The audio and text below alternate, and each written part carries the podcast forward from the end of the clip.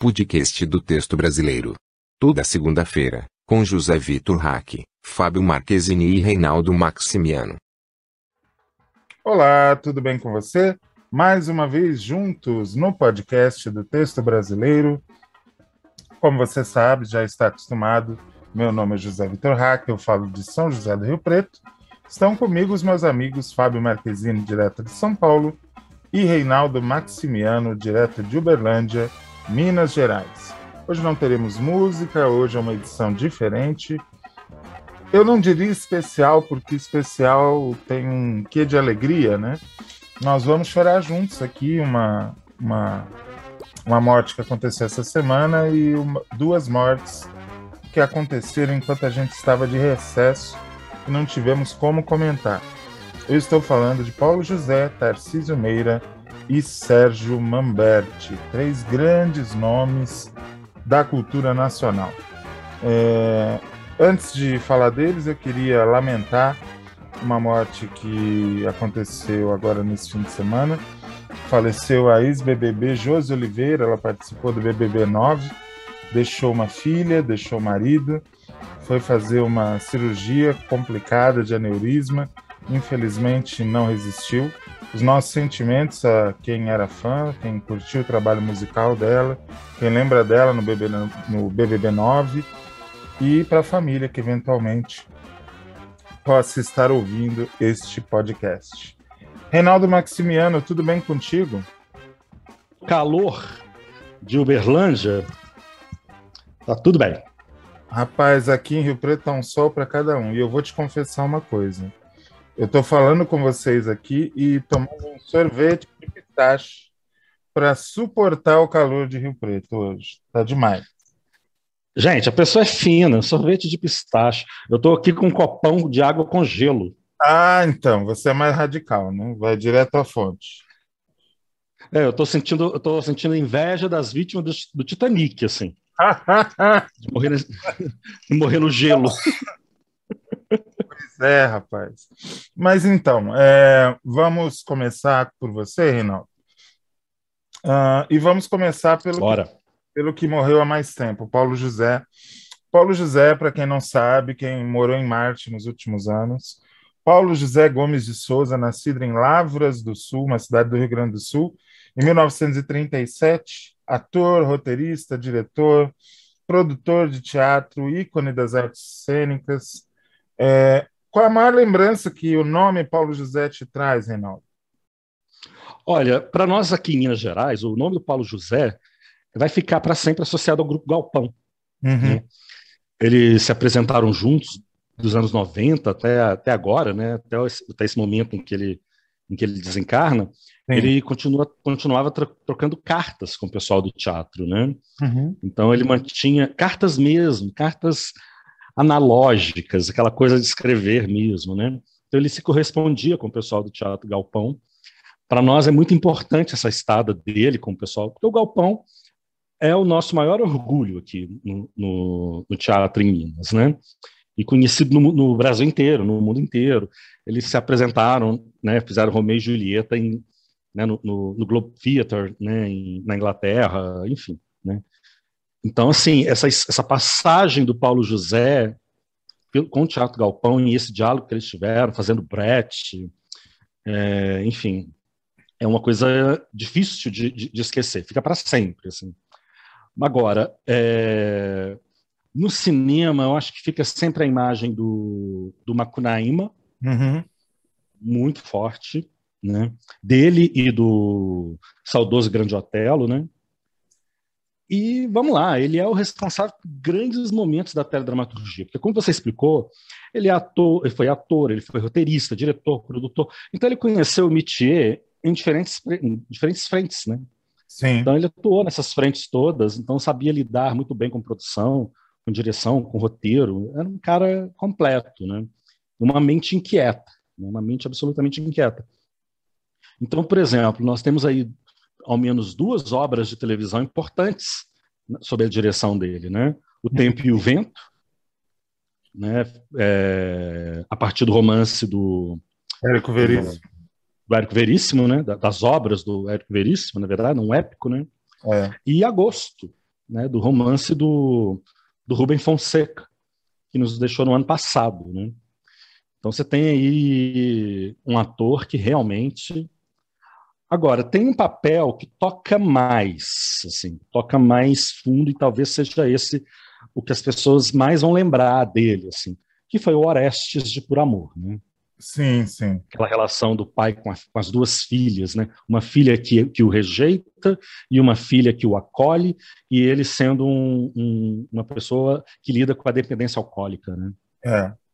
Um personagem a, muito bonito do Manuel Carlos. A excelente atuação dele, da menina, da Regina Braga, que era mãe, do, do Moscovis, que era enteado. Era um núcleo muito bonito, realmente. Muito bom. E Gabriela Duarte. Uhum. Porque na, na reprise a gente pode é, apaziguar um pouco os juízos que, que foram feitos lá em 97, né? É, a Regina, a Regina, a Gabriela Duarte não estava mal no papel de, no papel de modo algum, né? Ela estava muito bem. Ela estava. A personagem, sim, é uma, era uma menina chata. Ela estava chata. A atriz é excelente. Ela estava chata como o texto pedia como a personagem demandava, né? É. é um grande momento da Gabriela Duarte também. Então ali é, nós temos momentos fortes, né? De diversas cenas de festas, enfim, cenas que deixam a gente com muita vergonha, que fazem a gente pensar, que fazem a gente tentar entender o problema da adicção, né? Então assim, o cara foi, o cara foi gênio. Não adianta você ter um texto, uma dramaturgia muito boa, como é o caso do Manuel Carlos, e, e o papel cair num ator que não vai conseguir transmitir aquilo, né? Que não vai conseguir passar aquilo para frente. Sim, que não segura a bola no alto, né? Não segura a bola no alto, né? Não segura mesmo, assim. Agora, nós estamos falando também do mesmo ator que fez Shazam Xerife, né? Lá do, do Primeiro Amor, depois a série, com o Migliaccio, né? Que nos deixou no ano passado. Uhum. É, nossa, quanta coisa, hein? Paulo José, quem, acho que a geração anos 90 lembra muito dele em Vamp, né? O personagem Ivan, que era aquele vampiro que tenta se livrar da maldição de ser vampiro, né? Uhum. Personagem também complexo, porque não é apenas um vampiro, ele era um artista plástico tentando se livrar da maldição de ser de ter vida eterna. É uma coisa, enfim, coisas de Antônio Calmon, né? É. E, enfim, é uma saudade imensa, Paulo José. Paulo José. Eu gosto muito do trabalho que ele fez em agosto, muito mesmo. Dele com Manga, Denise Saraceni, ali foi um trabalho. Nossa, ali correu tudo bem. Impressionante, ali correu tudo certo. O roteiro era ótimo, era Jorge Furtado com Giba Assis Brasil, né? Ali coisa, correu tudo bem, ali é impressionante. Uma coisa muito interessante de Agosto é que ela consegue os dois lados de uma minissérie histórica. Ela tinha um rigor histórico muito grande, você tinha a sensação de estar abrindo um livro de história realmente, sem deixar a dramaturgia de lado, sem tornar aquilo chato em momento nenhum, né? Em momento nenhum aquilo é didático, principalmente na parte histórica. Né? Quem tem o DVD, é, no DVD tem os extras, né? E tem algumas coisas de bastidor, né? As escolhas de cenários, de locação, principalmente das locações. E aí tem o Paulo José e o Carlos Manga falando da dificuldade de arrumar, de arrumar locações no Rio de Janeiro nos anos 90, porque estava tudo depreciado, pichado, é, depredado, mal conservado, né? E, se, e, tinha que trazer aquela aura do que, foi a Cinelândia ali nos anos 50, né? Uhum. E novela Ministério de 93, né? Não tinha na, quase nada daquele Rio, né? Monroy, né? Palácio Monroy, 70.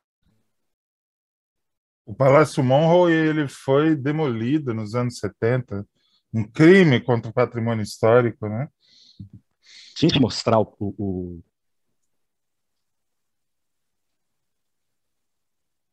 Alô, Reinaldo? É porque aquilo foi um crime, né? Aquilo é um crime contra o patrimônio. Oi, eu tô aqui. Eu tô aqui. É, tá, tendo, Oi? tá tendo um delay muito grande entre o que você fala e o que sai. Mas pode continuar, hum. por favor. Não, não, mas você tem razão. O, o, o Monroe ali foi um crime contra o patrimônio histórico. Aquilo ali não tinha razão de ser demolido. Havia vários fins possíveis para o antigo Senado Federal, né, para a antiga sede do Senado Federal.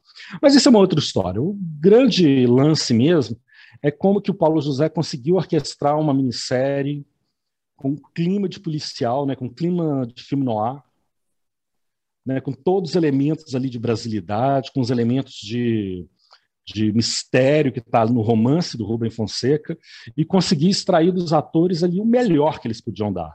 Né? Então, você tem ali, gente, um momento maravilhoso do, do Paulo Gracindo. Você tem um momento da, da Vera Fischer, uma personagem que termina no manicômio, então, né, que é uma, uma, uma, mulher que, em vez de explodir, ela implode né, emocionalmente. Um momento grande da Vera, da Vera, da Vera Fischer. A Lúcia Veríssimo, também num, num, momento importante, assim. Então, como é que conseguiu, né?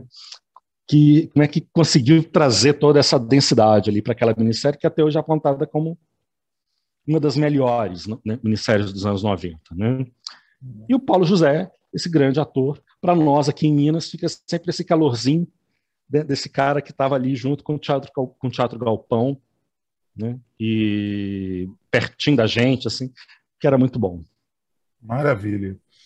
Fábio Marquezine, tudo bem contigo? Como é que estão as coisas aí em São Paulo?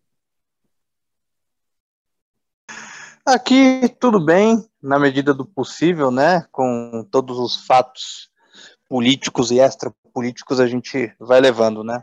É isso aí, a gente vai levando, como diz a música do Chico. Ô, Fábio, uh, o Paulo José ele tinha uma coisa muito interessante. Assim como Michael J. Fox nos Estados Unidos, no Brasil ele exerceu durante muitos anos uma espécie de cargo de embaixador do mal de Parkinson, né? Quando queriam falar do mal de Parkinson, falava ah, aquela doença do Paulo José, Uh, e ele atuou ainda muito tempo com o mal de Parkinson, né? Uh, como é que você avalia essa coisa da pessoa encarnar uma doença em si mesma e carregar isso para onde fosse? Ser perguntado sobre isso em todas as entrevistas deve ter sido uma coisa meio, eu não vou dizer embaraçosa, porque ele não tinha culpa de ter isso, né? Mas uma coisa um pouco chata, né? Eu, Parece que a doença vem na, na frente do, do teu talento. Você não tem essa impressão também? É, o, o que é interessante, é, eu lembro que quando saiu a notícia, né, acho que foi entre 97 e 98, se não me engano, né, uhum. e, e não era comum a gente ouvir falar sobre mal de Parkinson, né, não era algo comum que principalmente atingisse uma grande estrela como Paulo José, que estava num sucesso tremendo, que era a novela Por Amor, né? É. Imagina, é, nesse grande sucesso, o personagem marcante dele, e ele anuncia que tem esse problema, que é pouco conhecido, que, que era pouco conhecido pela grande parte do, do povo brasileiro, né? Uhum. E eu acho assim, tem uma entrevista dele no Roda Viva, em que ele aborda isso, que você me perguntou, e ele aborda de uma naturalidade muito grande, que ele até fala, olha, a gente isso me leva a pensar na finitude, né? Na questão da morte. Então, é, não perca tempo, leia os melhores livros, veja os melhores filmes, não perca tempo querendo fazer coisas é, fúteis, assim, inúteis, né? Tem que ler um livro obrigado. Não, não, leia os melhores, leia aquilo que você quer ler, né? Ele tratou assim de uma naturalidade muito grande. Mas eu acho que tanto ele quanto o Michael J. Fox, eles colocaram luz na doença, né? É, acredito que milhões de, de, brasileiros que talvez buscassem é, algum tratamento, alguma coisa assim, ou não soubesse o que tinham, foram atrás, descobriram. A gente sabe que não é uma doença sem cura, mas quando se joga luz sobre essa doença, seja ela qual for, ah, o estigma, o preconceito diminui né? E as pessoas se informam mais. Então eu acho que eles fizeram é, tanto Paulo José quanto o próprio Michael J. Fox, eles fizeram um serviço de um serviço de utilidade pública, né? De que são estrelas, principal Michael J. Fox é uma estrela mundial com filmes comerciais que lotavam é, cinemas. Então imagina um ator com o talento dele, jovem, Paulo José não era mais um jovem de 20 e poucos anos, é, ou quase 30 como Michael J. Fox. Então, eu acho que, não sei, é, eu, eu falo que eu, eu acho que eles devem ter pensado. Eu vou, eu vou ter que conviver com isso né? Pessoalmente, mesmo longe da, dos holofotes, eu vou ter que conviver com isso. Mas eu acho que eles se tornaram esses, esses porta-voz para que essas pessoas entendessem a doença, para que ela fosse colocada num debate e as pessoas buscassem tratamento. Então, eu, quando eu via né, o Paulo José falando da doença dele, sem esconder a doença dele, é a grandiosidade dele como pessoa, não apenas como ator. Né? Então, eles trouxeram um debate muito importante e eu acho que o maior problema é o preconceito que muitas pessoas possam ter, enfim, né, por né, desconhecer. Mesmo, né, até hoje, a gente vê é, pessoas com preconceito com aquelas pessoas que são é, portadoras da, da AIDS e tudo mais, né? Mesmo a gente sabendo de tantos anos é, sobre essa doença. Então, eu acho que isso mostra a grandiosidade do Paulo José, dele ter colocado de uma forma tão natural e ainda mostrar para o público que mesmo com, esse, com esta doença, ele atuou e continuou com o trabalho maravilhoso dele, até fez O Palhaço, né, do Celton Mello, que é um belo filme, e ele mostra toda a, versa, a, versa, a versatilidade dele como ator, né, então eu acho que é incrível que esse, o que ele fez, assim como tantas outras pessoas que enfrentaram doenças é, para ali exposto para a opinião pública, buscando levar informação para o público geral. Aquela última cena do palhaço, quando o Celton Mello volta e meio que se rende, diz: Não, a minha vocação é ser palhaço, eu vou ficar ao seu lado.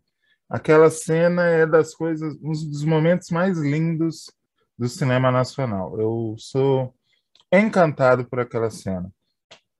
Aproveitando que você está com a palavra, Fábio, já vou pedir que você engate uma, uma opinião sobre a carreira de Tarcísio Pereira de Magalhães Sobrinho. Sim, Meira não era o sobrenome de Tarcísio Meira, era um sobrenome artístico.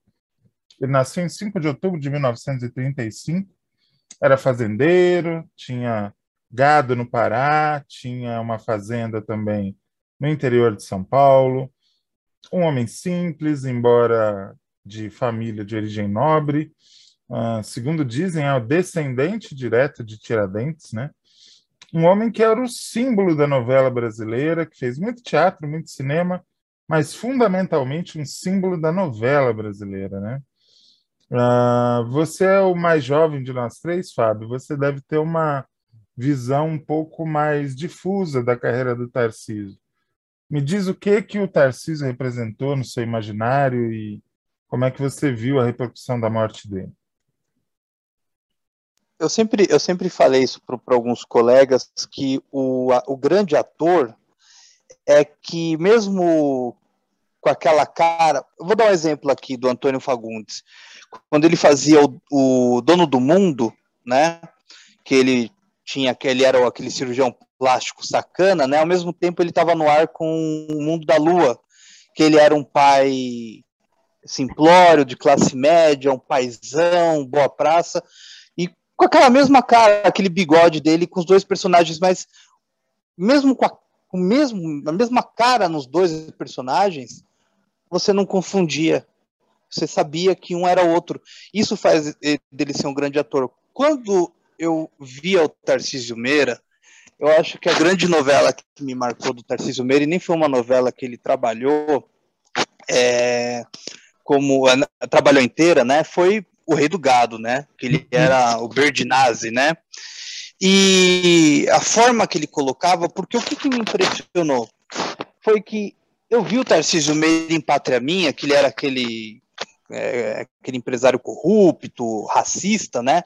que até tem uma cena dele que causou muita polêmica na época, que ele fala com um tom racista muito forte. E aí você vê que a mudança do ator, a forma que ele muda, é, é uma coisa assim que é inacreditável. Eu ficava muito besta. Eu tinha 11 anos quando veio o Rei do Gado. Eu falava, mas aquele cara ali não era cara lá da Pátria Minha. Então, assim, é, é ele era genial em tudo que ele fazia, seja num personagem como em Irmãos Coragem, seja num, como Araponga, seja como uh, um galanteador naquele filme Eu, né? E como um cara, assim, como um senhorzinho simples, apaixonado pela Glória Pires, né? E tudo mais naquela novela que, me desculpa, esqueci o nome. Então, assim, é, a genialidade dele, eu sempre fiquei, eu sempre olhei para esses atores como Tarcísio Meira, como Tony Ramos, como Antônio Fagundes, é, como esses caras eles eles mudam e eles entram no personagem de uma forma que nem todos os atores conseguem. Por tantos atores geniais, eles se transformavam de uma forma incrível. Eu estou revendo O Tempo e o Vento, né? E, e ele, como Capitão Rodrigo, é algo fora do comum, gente. É, é, é muito louco. Inclusive, não, ele não... dizia que onde ele passava, perguntavam se ele era gaúcho de tão forte que ele que foi o como ele encarnou aquele personagem gaúcho heróico, né? E o que é mais incrível do, do, do Tarcísio, que ele tinha uma, uma verve de comédia também, que ele fazia muito bem, né? Ele era muito bem nessa questão de papéis é, cômicos, de uma, de uma coisa mais leve, é que quando ele havia uma entrevista dele, como ele era tímido, né? Uhum. Como ele era assim, tipo, contido, né? Não parecia aquele cara.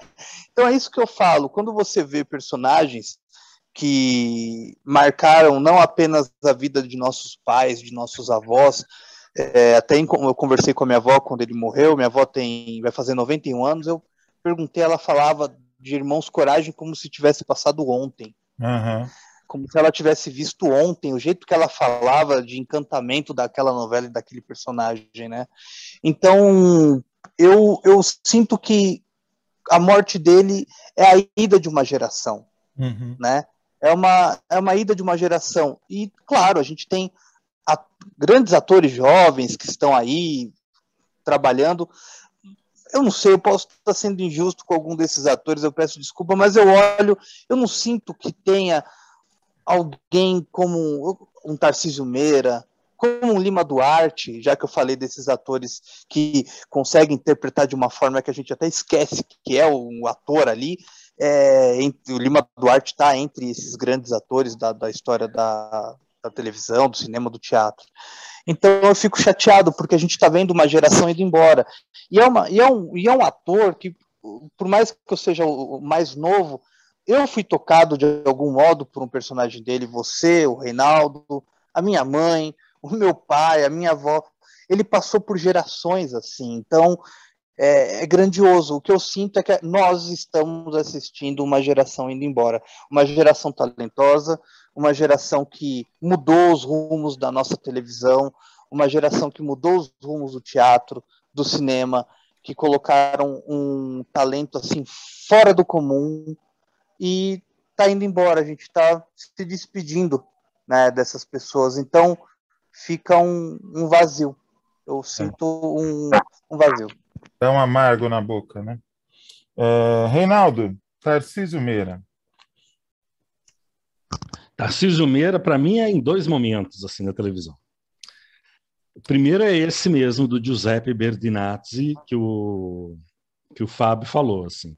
Plantando a, a medalha do filho para ver se ele nascia novamente. Exato. No meio do cafezal. Benedito Rui Barbosa e Luiz Exato. Fernando Carvalho. Exato. Exato. Aquilo ali foi. Aquilo é de dar nó na, no, no estômago. O Benedito, quando quer fazer a gente chorar, faz, né? Então, assim, aquela cena é muito bonita. Ele com a é uma coisa engraçada, porque é Tarcísio Meira e Glória Menezes, né? Um casal eterno, aquela coisa toda. Eu gosto da, da, dos dois, assim, mas na teledramaturgia sempre achei que a liga era Tarcísio Meira com Eva Vilma. Com Eva Vilma, exatamente. O galã da Globo sempre... e, e a, a, estrela da Tupi. A, a, a, estrela da Tupi. Eu, eu, sempre apostei nesse casal, assim, né? Uhum. E eles estiveram juntos no Rei do Gado, estiveram na Roda de na Fogo, Roda de Fogo Pátria Minha. Pátria Minha né? Uhum. Então, assim, eu adorava quando, quando o, o, casal que se formava era Tarcísio Meira com Eva Vilma, né? Então, assim, aquela cena dos dois, Tarcísio Meira e Eva Vilma, esperando o trem chegar com o pessoal do, dos pracinhas, voltando da guerra, e aí aquela coisa no coreto da praça, falando dos nomes dos soldados, e aquela coisa, e não falava o nome do Bruno de jeito nenhum, né? e vai crescendo aquela tensão, cadê o Bruno, Bruno, Bruno, Bruno, e aí chama os dois e entregam para ele uma medalha, e ele fala, eu te entreguei um filho, né? Você me devolve uma medalha. Você me devolve uma medalha, né? E aí ele tenta plantar a medalha no, no, no cafezal. Isso é uma das cenas mais fortes da televisão, assim. Uh, um outro momento na televisão, para mim, é Araponga. Eu amo Araponga, eu amo Araponga. Bárbara. Porque, que tem os dois, eu... tanto Tarcísio quanto Paulo José. Quando Paulo José, os dois estão na novela. E tem uma coisa curiosa que assim, eu lembro que quando o Araponga estreou, as pessoas falavam: Poxa, mas Tarcísio Meira, galã da TV, topar um personagem besterol desses. Eu só pensava assim, gente, isso é genial.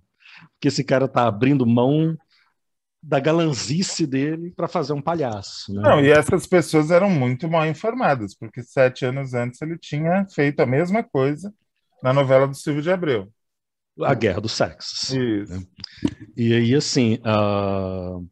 Mas o Araponga tinha uma coisa é, um tanto infantilizada, diferente do, do, do personagem de, de Guerra dos Sexos. Porque, por exemplo, a mãe, é, é, a mãe era a Zilka Salaberry, né? que esperava o filho chegar do trabalho. Primeiro, ele era um agente do, do finado Serviço Nacional de Informações, né? Uhum. Ele já não tinha nenhum tipo de utilidade na República, na, na, é, na redemocratização em 90, né? É, ela esperava o filho chegar do trabalho com a mamadeira. Então, Tarcísio Meira mamando uma mamadeira. Aliás, uma, uma, uma nota triste é que só o Lauro César Muniz segue vivo dos cabeças dessa novela, né? É, Ferreira é. Goulart se foi, Cécio Thierry se foi, Dias Gomes se foi. Dias Gomes se foi, ficou só o Lauro César, né? uhum. de cabeça ali daquela, daquela, da, daquela produção. E tem um momento muito legal, que aí foi é, é coisa da cabeça doida do Dias Gomes com outros dois desajustados, né? O Ferreira Goulart e, e o Lauro César Muniz, né? Dois desajustados no bom sentido, né? No é, melhor sentido. No melhor sentido do desajuste, né? Que assim, a mãe é aquela mãe zelosa, né? A dona Marocas, era a Zilka, que tinha sido a Zilka Salaberry, que foi a, a né? De Irmãos Coragem. Isso. E aí é, ela trata ele como se fosse um bebê. Um dia ela sofre uma queda em casa, bate a cabeça. E muda de personalidade radicalmente. e passa a tratar o filho tamanho de homem velho desse. Tem um capítulo que eu lembro até hoje, que eu adorava, que é... é... Ele fala assim: Eu vim do serviço direto para casa. Como assim? Por que, que você não passou no boteco, encher a cara de cachaça? Depois volta aqui. Não parece que não é homem. A velha vira uma reaça. Aí ele fala assim: Eu me sinto órfão de mãe viva. É, é assim, maravilhoso que é maravilhoso, né? E, e, como que ele conseguiu transitar nessas coisas. E, claro, né? Já nos anos 2000, aceitando paradas extremamente pesadas. O Dom Jerônimo, por exemplo, de, de A Muralha, né? Que é um personagem que não existe no romance da Diná Silveira de Queiroz, né? Mas é um cara abjeto, nojento, asqueroso, né? Um papel então, assim, excelente que poucas pessoas citam é o do Boris, de O Beijo do Vampiro. O Boris era ótimo. O Boris era ótimo. O Beijo do Vampiro fica como uma novela que não, não repetiu o sucesso de Vamp, mas ela tinha umas coisas muito, muito bem é, azeitadas. Assim. O Boris era ótimo. O Boris com a mina e aquela menina que falava na barriga da, da mãe ainda, a Pandorinha, aquilo era incrível. Ele tentando conquistar incrível. o amor do filho. tentando filho... conquistar o amor do filho que o rejeita. Era muito legal. vampiro. É. era muito bom, né? E um outro momento muito bem. A gente está podendo agora ter a oportunidade de rever Roda de Fogo na Globoplay, né? Então é um grande momento o Renato Vilar. Eu acho que é o grande personagem dele depois do, do João Coragem. Assim. Acho que é o Renato Vilar. Tem o Antônio Maciel de A Escalada, né? Mas acho que o Renato Vilar é, ali teve uma comoção danada, né? Uhum. O Fábio não vai lembrar, o Fábio não, não, não tem idade para isso assim, mas o isso, isso foi bloco do Fantástico. É. O final da novela Roda de Fogo foi um bloco inteiro do Fantástico. Né? Por que, que o herói morreu, né? Herói vilão, né? Por que, que aquele anti-herói morreu? Né? As pessoas não queriam que o Renato Vilar. E, e quem está assistindo agora, desculpem, contei spoiler, mas isso aí todos nós já estamos sabendo desde o início, né? Acho que o Lauro César nunca arredou o pé nem o Marcílio Moraes de que esse cara morreria, né? Uhum. É... Mas, assim, é um grande personagem e o personagem que ele faz também com o Antônio Calmon em Um Anjo Caiu do Céu. Ah, o João, fotógrafo. O João, o fotógrafo, que bem parecido com o Renato Vilar, né? É, ele tem pouco tempo de vida, ele precisa botar uns, uma série de coisas ajustadas novamente e ele passava basicamente pela família, né? Reencontrar um neto que está desaparecido desde, a, desde criança. E deu uma renovada fazer, é. na imagem dele, né? Deu. Ele aparecia de branquinho, cabelo arrepiado. Então ele tinha que fazer a filha que era amputada e era, era bailarina voltar a sentir gosto pela vida, que era a Deborah Evelyn que fazia. A Patrícia Pilar, que era uma filha que o, que o, que o filho desapareceu, né? Tinha sido roubado. É, enfim, era uma coisa, e ele tinha uma coisa que eu também gostava, que era repetir o casal Tarcísio Meira Renata Sorrá. De Roda de Fogo. De Roda de Fogo, que eu também, é, é, é engraçado, eu gosto, de, repito, gosto dele com Glória Menezes, acho que é imbatível. Mas assim, é, quando é Tarcísio Meira com outra pessoa, Suzana Vieira, ou então Renata Sorrá, mas principalmente Eva Vilma, eu, eu parecia que era outra coisa em cena. Uhum. Quando era, sabe? Parecia que era completamente diferente, assim. Parecia não, era completamente diferente. Principalmente com a Eva Vilma. Principalmente com a Eva Vilma. Outro momento legal do Tarcísio na televisão, só falei de TV, né?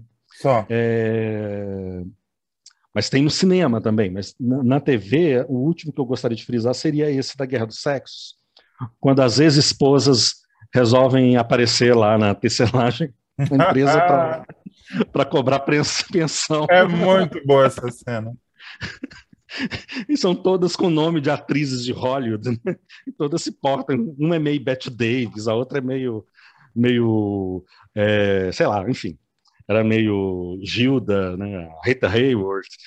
Todas assim, era Araci Balbanian, Glória Menezes, não, Glória Menezes não, a Suzana Vieira, a Eva Vilma, uhum. tem mais um que eu estou esquecendo. Mas, enfim, todas lá é, pedindo pensão para aquele atrapalhado né, lá de, de, de, Roda de Fogo.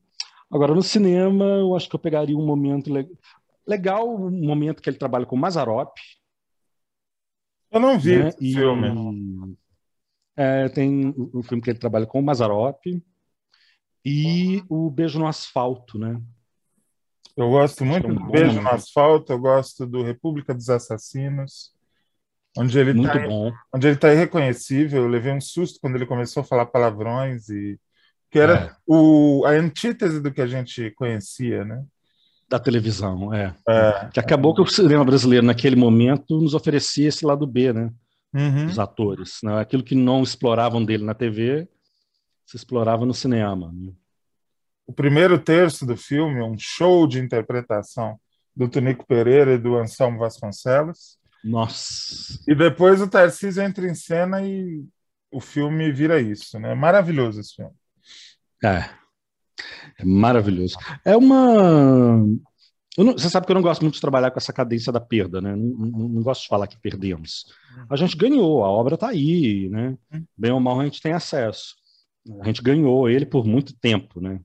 Ganhamos Tarcísio Meira durante décadas. Né? É bom que a gente Mas... diga, a gente está fazendo um programa homenageando três grandes nomes, Uh, ninguém está chorando a morte. A morte é uma coisa natural da vida.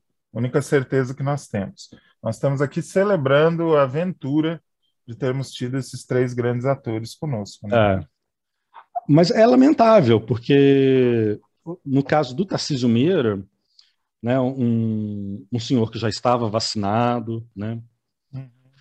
mas é mais uma morte que ocorre no contexto de uma pandemia, né, mais uma morte no circuito artístico que ocorre por conta disso, né, dentro da pandemia, de uma doença que tem vacina, né, é, num país que tem know-how para vacinação em massa, que tem know-how para contenção de epidemias e pandemias, né, tem, tem plano de contingência para isso, e, e, a gente fica esperando e lutando para, num determinado momento da nossa história, a gente colocar tudo isso muito a limpo, né, porque a, as gerações que vêm aí para frente precisam entender que nós não fomos diligentes o suficiente para evitar aí quase um milhão de mortes. Né?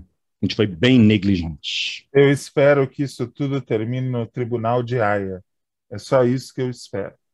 É só isso que eu espero. Voltamos daqui a pouco no próximo bloco para celebrar a vida de Sérgio Mamberti e encerrar o programa de hoje.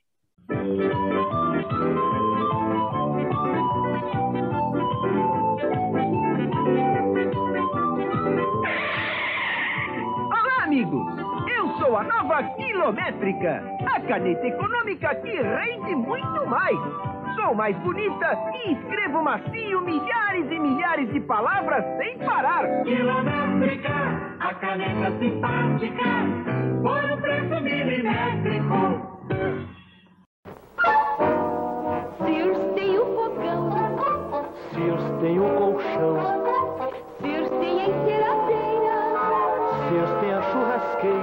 Veja camisa Sears de Tergal, barbatana inteiriça embutida, caimento perfeito, elegância impecável, punhos para botão ou abotoadura, em várias cores. Esta semana na Sears, apenas 12.800. Use o seu crédito. Lojas Sears.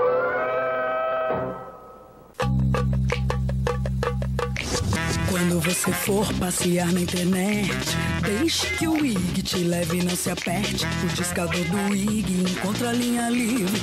Você vai entrar, é grátis, fica tiete, yeah. Com o discador do IG você lê as manchetes. Você vê e-mails, compre e se diverte. Não espere mais e vê se nunca mais esquece. Entrando pelo IG é que tudo acontece. Quem entra pelo IG se apaixona. Passa, passa, dois bem, quero ver passar, pra passar a dois bem. Passou, passa já, passa, passa, dois bem, quero ver passar. Passa já, o alívio instantâneo da dor de dente, passa já. Aqui nós cortamos e moldamos os calçados.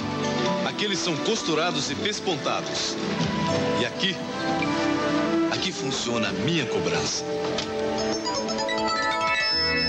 Cobrança Bradesco vai até sua empresa com uma equipe especializada para resolver qualquer problema de cobrança. Não importa o lugar do país, não importa o tamanho da empresa.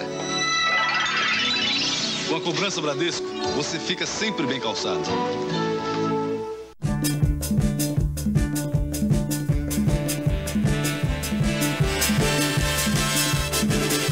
Voltamos com o último bloco do podcast de hoje para homenagearmos a última personalidade que nós nos propomos a homenagear hoje.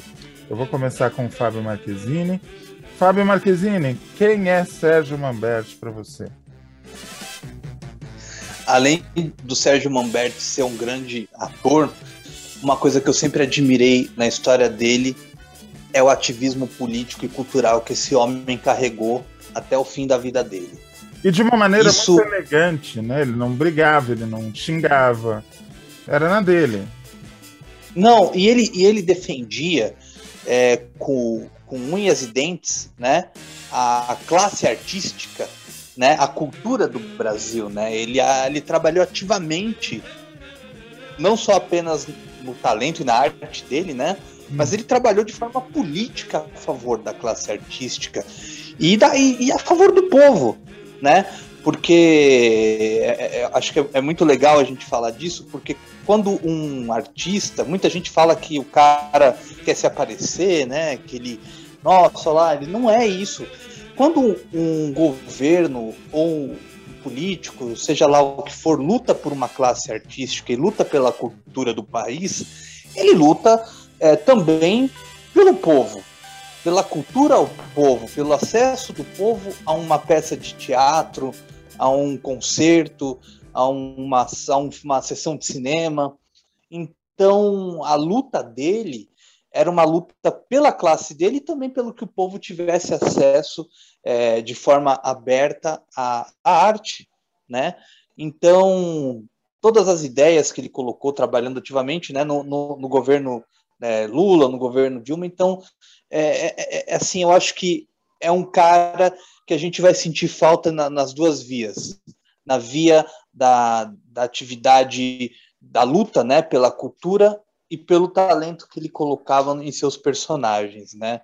Sim. Então, ele era, ele era genial. E é aquilo que eu falei no bloco anterior, a genialidade de um cara fazer um papel tão forte em agosto, né? Que é uma bela minissérie, a gente, o Reinaldo, durante a semana a gente até conversou sobre isso, e ao mesmo tempo que o cara fez aquele personagem forte em agosto, ele fazia o Dr. Vitor no Castelo Ratimbum. Exatamente. Então, é o mesmo caso do Fagundes que você citou.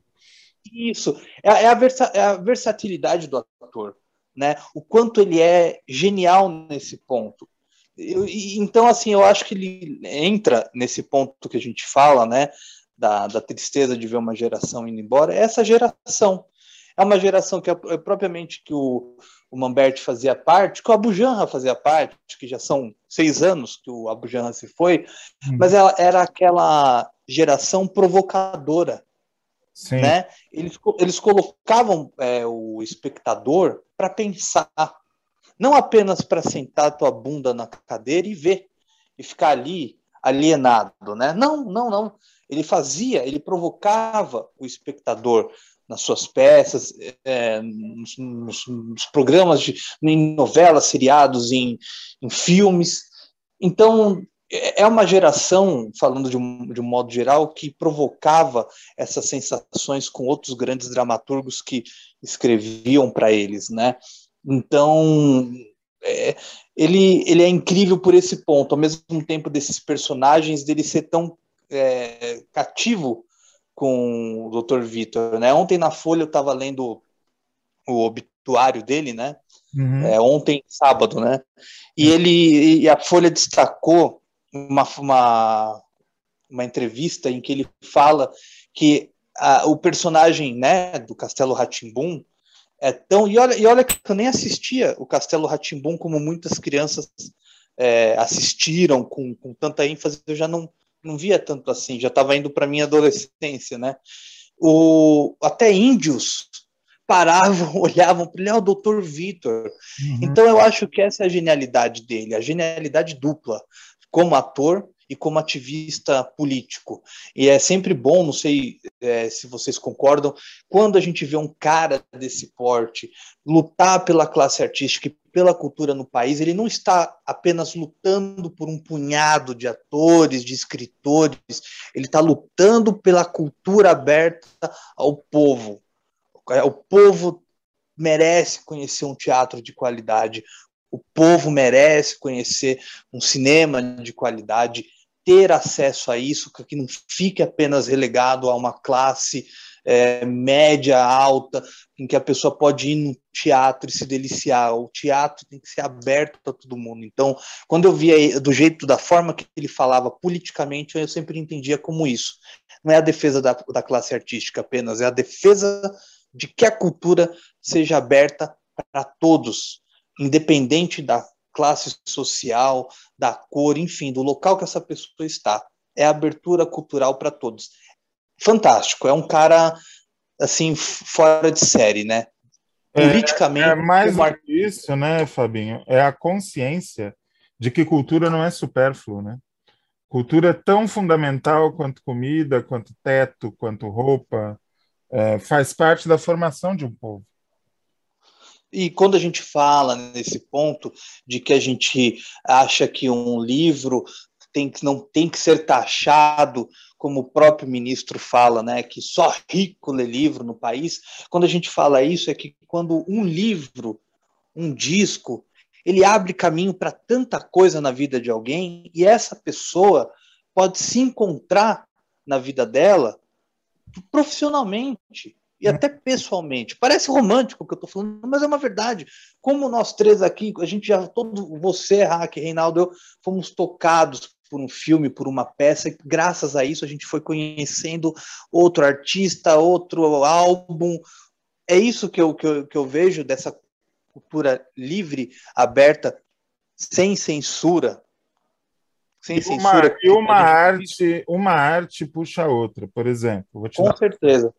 Eu jamais teria me interessado em assistir o balé do Cisne Negro, como eu assisti no streaming, se eu não tivesse me encantado pelo filme O Cisne Negro.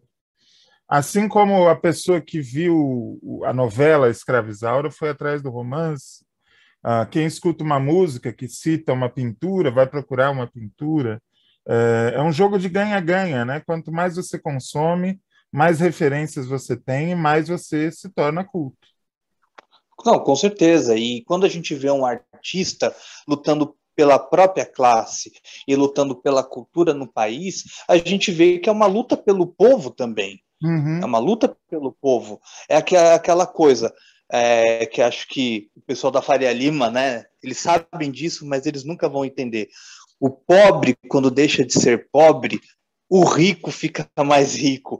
Então, assim, não há perda quando uma cultura, uma questão financeira, economicamente se abre para o povo e o povo tem acesso à universidade, o povo tem acesso a bons restaurantes, o povo tem acesso a um, a um, a um bom hospital. Ninguém perde, gente. O país ele cresce. É só a gente relembrar, né, como é que era antigamente. Mas é, eu acho que é isso. O Sérgio Mamberti está me falando fazer falar de política. Então é isso que ele sempre fez. Ele misturou a arte dele com a, o ativismo dele. Ele é genial. Eu sempre gostei dele por esses dois pontos. Uhum. Um cara que lutou por ele e pelos outros. Então é a genialidade tremenda. E aquilo, é o vazio. Eu sei que a gente está relembrando, é, colocando aqui a nossa. fazendo um viva a, a esses monstros da, da história da televisão, do teatro, enfim. Mas eu sinto um vazio. Eu acho que é uma, é uma geração genial, provocadora, que está tá indo embora. É. Nós estávamos falando de Sérgio Duarte Mamberti, que nasceu em Santos no dia 22 de abril de 1939. Foi ator, foi diretor, foi produtor teatral, autor de algumas peças, artista plástico, isso eu não sabia, e, como o Fábio acabou de citar, político. Ele se formou na EAD da Universidade de São Paulo, Escola de Arte Dramática, era ator do já falecido Cláudio, ator não, meu Deus do céu, irmão do também ator Cláudio Mamberti, pai do ator Duda Mamberti, e ele passou pelas novelas da TV Globo, trabalhou na Tupi, trabalhou na Record, trabalhou em vários lugares, uh, mas é impressionante como um personagem feito numa TV educativa, durante um período restrito, não foram tantos anos que ele ficou fazendo o Dr. Vitor, um período breve, mas com as reprises, né, pelas TVs educativas do país, uh, ele se tornou um símbolo da infância uh, brasileira, assim como as gerações anteriores tinham isso com a Zilka Salaberry, com a Reni de Oliveira, com o pessoal que fez o sítio do Pica-Pau Amarelo. O Castelo Ratimbum é o sítio do Pica-Pau Amarelo da geração dos anos 80 e 90. Não é isso mesmo, Reinaldo? É, tem alguma coisa a acrescentar a isso que eu disse? Muito pouca coisa, eu acho que é isso mesmo. É, é, essa geração de 80, 90 tem o Castelo Ratimbum, com uma grande referência como o sítio do Pica-Pau Amarelo foi para aquela geração de 70, 80, né? Então, assim, é, eu já não era mais criança para assistir Castelo Ratimbum, mas assisti. impressionante e... como a gente às vezes fala assim: ah, mas essa emissora não tem audiência, a emissora tal não tem audiência. Eles fizeram isso na TV Cultura, que dava dois, três pontos. Ah, e o impacto na vida cultural do Brasil é uma coisa impressionante. Só Mas aí tem uma coisa que é o... a internet quando foi anunciada a morte dele, sabe dizer o tamanho do Castelo Ratimbu.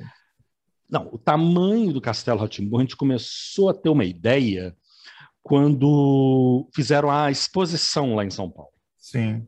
Do Castelo Ratimbu, assim. Porque, por conta disso que você falou, o seriado ter sido replicado, ter sido reprisado pelas TVs educativas ao longo do país, né, na extensão do país, você tem uma, uma legião de pessoas que assistiu, né, que assistiram ao Castelo Ratimbum, de diferentes idades e diferentes lugares. Uhum. Quando eu fui assistir, quando eu fui à exposição lá em São Paulo, primeiro tinha que agendar, né, era concorridíssimo. Nossa, era difícil demais para poder, tinha que se programar para ir para essa exposição, né? E quando você entrava e via as pessoas, gente, que coisa incrível. Isso, um programa de uma TV. Graça, né? É. Isso, um, um programa da TV Cultura de São Paulo, uma TV pública. Né? É, é, isso dá a dimensão, já tinha dado para a gente, né, com o sítio do Pica-Pau Amarelo, a dimensão da importância da TV Cultura, a importância de TVs educativas, de TVs públicas. Né? Só aí, o parâmetro não é audiência, o parâmetro é completamente outro. Né? É muito diferente. E com agora, com o desencarne do Mamberti, a gente foi sentir isso nas redes sociais de modo violento, né? Porque imediatamente tio Vitor, doutor Vitor, e a, até as homenagens, né? Uhum. Até as charges do, do, do tio Vitor indo para o céu, enfim. É, a dimensão disso, né? Eu estava prestando atenção na fala do Fábio, dessa, dessa questão política, assim. É, é, é curioso, porque quando é, passou é, Vale Tudo na televisão, né, no horário das oito, ah, eu estava ali ainda na infância, na adolescência e tal, mas é, alguém falou na casa da minha avó, né, assim, e pensar que nessa cena tem três monstros do teatro, tem três personalidades importantíssimas do teatro. E eu não consegui entender. Né? E, mas isso ficou registrado na minha cabeça. Né? Claro, a casa do, dos Reutemann, nós tínhamos a Beatriz Segal, o uhum. Sérgio Mambert, que era o mordomo, uhum. e a Natália Timberg, uhum. que fazia a irmã né, da, da Beatriz Segal. Eu falei assim, gente, é verdade. Três é. pessoas importantíssimas do teatro Uhum. Contracenando, né? Contracenando. E isso numa novela de, de TV. Então, quando eu falo que a novela é uma janela para o mundo, assim, e uma janela até para a cultura também, né? É... Porque eu só fui me alimentar de teatro e de referências a partir disso, e também é, quando eu comecei a trabalhar, porque aí eu podia custear minhas viagens para o Rio de Janeiro, para São Paulo, uhum. para poder assistir. Eu cheguei a ver a Beatriz Segal no palco, cheguei a ver Natália Timberg. É, eu lembro quando eu era estagiário da Prefeitura de Belo Horizonte e o Altran foi se apresentar em Belo Horizonte. E o ingresso era 50 paus. 50 paus naquela época, não 50 Naquela paus. época. 50 naquela paus época. hoje você não vai nem à padaria. Não, e com a carteirinha de estudante isso caía para 25 reais. 25 reais. Você fazia a festa no McDonald's. Uhum. Cara, foi assim. é, Tá, foi o dinheiro mais bem empregado que eu fiz na vida? Uh, foi. Não, não me deu nenhum rendimento grana, mas me deu rendimento de capital cultural, assim. Doeu gastar isso tudo? Doeu. Não vou falar que não doeu, não. Doeu. Um cara Durango Kid, doeu. Mas eu saí tão extasiado, era, era uma coisa assim, tipo show da Betânia. Você sai. Custou 500 reais, você ainda sai assim, ah, né? Mas enfim. Mas é porque você sai em êxtase, né? Você fica maravilhado com, com, com tudo que se falava do Altran. E, e, e, é tudo e um pouco mais, né? Mesma coisa com o Sérgio Manberti. Mesma coisa com o Sérgio No Manberti. dia da morte dele, eu tive a oportunidade de trocar algumas palavras com o Mário Prata, que nós já entrevistamos, e o Prata estava desolado, estava muito triste, porque eles foram amigos durante muitos anos, de dentro de casa. Eles fizeram Uhum. juntos a peça Réveillon, do Flávio Marques, Sim. onde ele era filho do Mamberti, fazia o irmão da Regina Duarte. conviveram durante toda a turnê, enfim. E ele contou uma coisa que eu não sabia. Uh, ele fez uma novela do Mário Prata chamada Dinheiro Vivo, onde ele fazia o delicioso Dr. Pacheco, que tinha Sim. como trilha a música do Raul Seixas, que, para quem não sabe do que se trata essa novela, Dr. Pacheco era um vetusto, um enfatiado executivo de uma empresa, um homem sério, de terno e gravata, cujo hobby era de, é, saber e manter um santuário que continha tudo referente a Marilyn Monroe. Um dia ele é chamado para responder sobre Marilyn Monroe no programa 8 milhões de cruzeiros, acho que era esse o nome. E ele dá um show respondendo sobre Marilyn Monroe e ele termina a novela fazendo um show de transformismo onde ele virava Marilyn Monroe. Ou seja, uma comédia, Genial. uma comédia das sete horas, típica, com essa leveza, essa coisa da, do travesti que o Prata usou sempre nas novelas dele.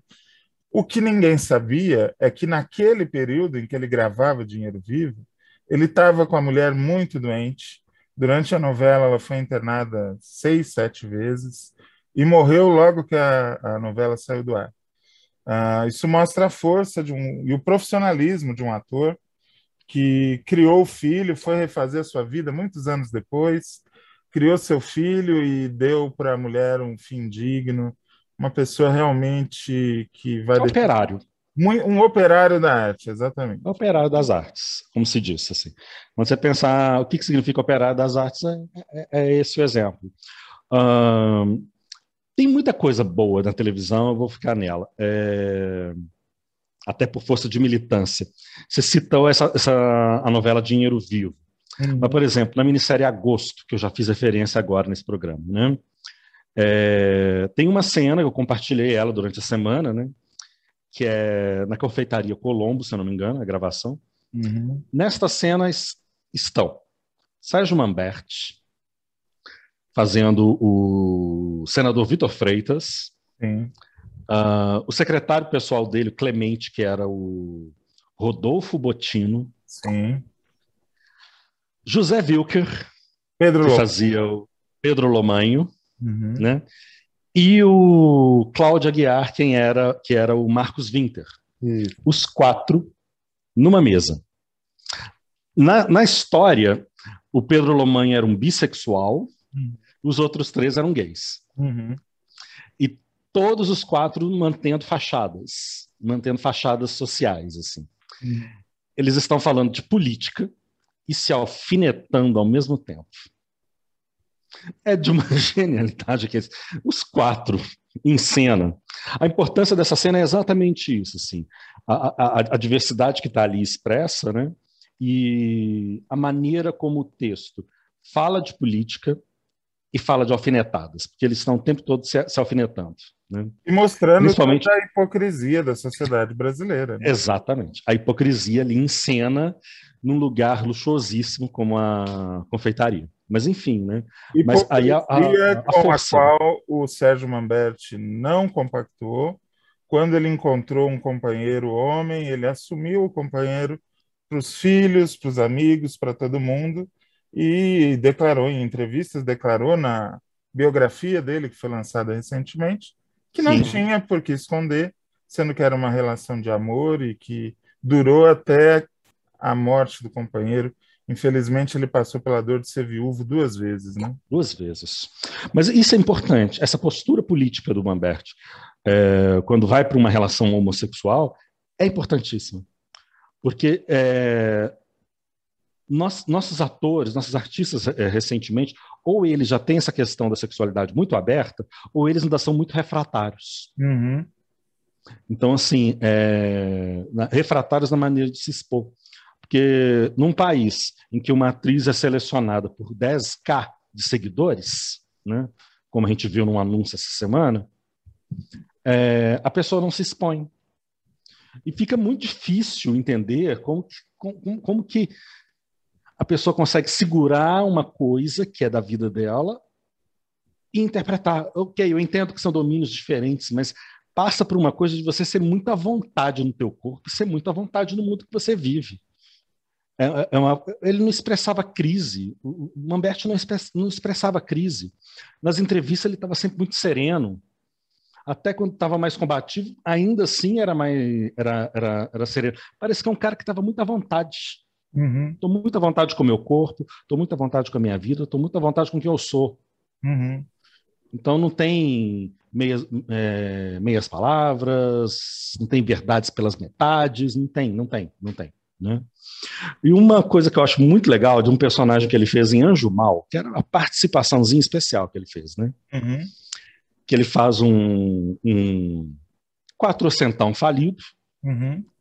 que rouba os quadros do, do, do vilão da novela, que era o, Rui Novaes. o Rui Novaes, né, que era o Mauro Mendonça.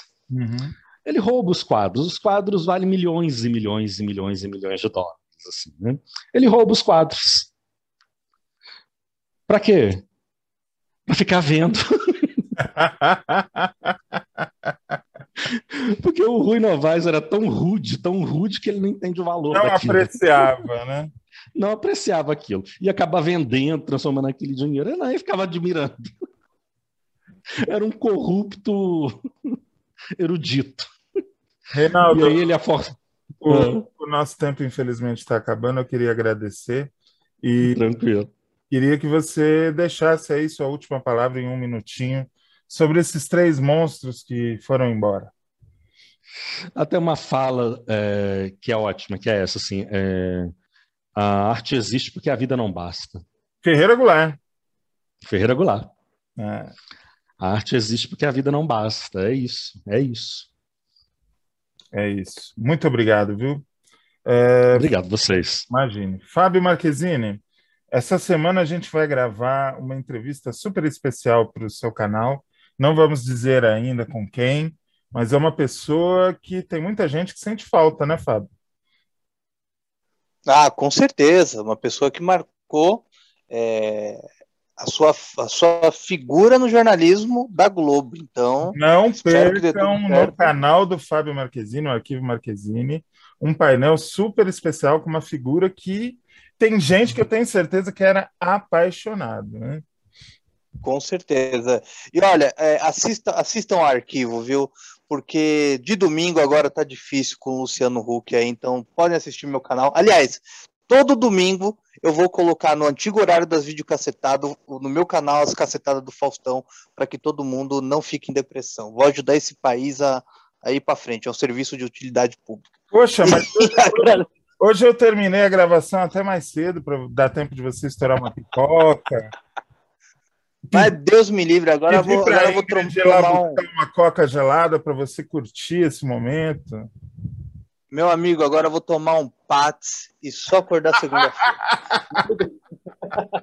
Muito obrigado a todo mundo, a- ao Reinaldo, a você, Hack, e que é aquilo, né? As é, como você falou, ah, todo mundo vai embora um dia, isso é fato, mas esses, essas três figuras que falamos hoje está eternizada com talento em filmes, novelas, peças, e ainda bem que a gente tem esse material para a gente poder passar para os jovens o quanto eles são incríveis, foram incríveis e que talento extraordinário cada um deles deu para nós de presente. Exato, muito obrigado. É, eu espero que você tenha gostado do programa de hoje. Foi uma maneira singela de falar sobre esses três grandes atores do Brasil. E eu vou falar um- uma frase que eu coloquei num texto publicado nas redes sociais. Os políticos não têm a menor ideia do que signifique a força de um palco. O artista é o verdadeiro herói nacional porque ele transforma as nossas dores, as nossas mazelas, as nossas questões mal resolvidas, o nosso lixo em arte. O palco é uma verdadeira usina de reciclagem de sentimentos. O palco é o mundo. Beijo, abraço, aperto de mão. Tchau, tchau.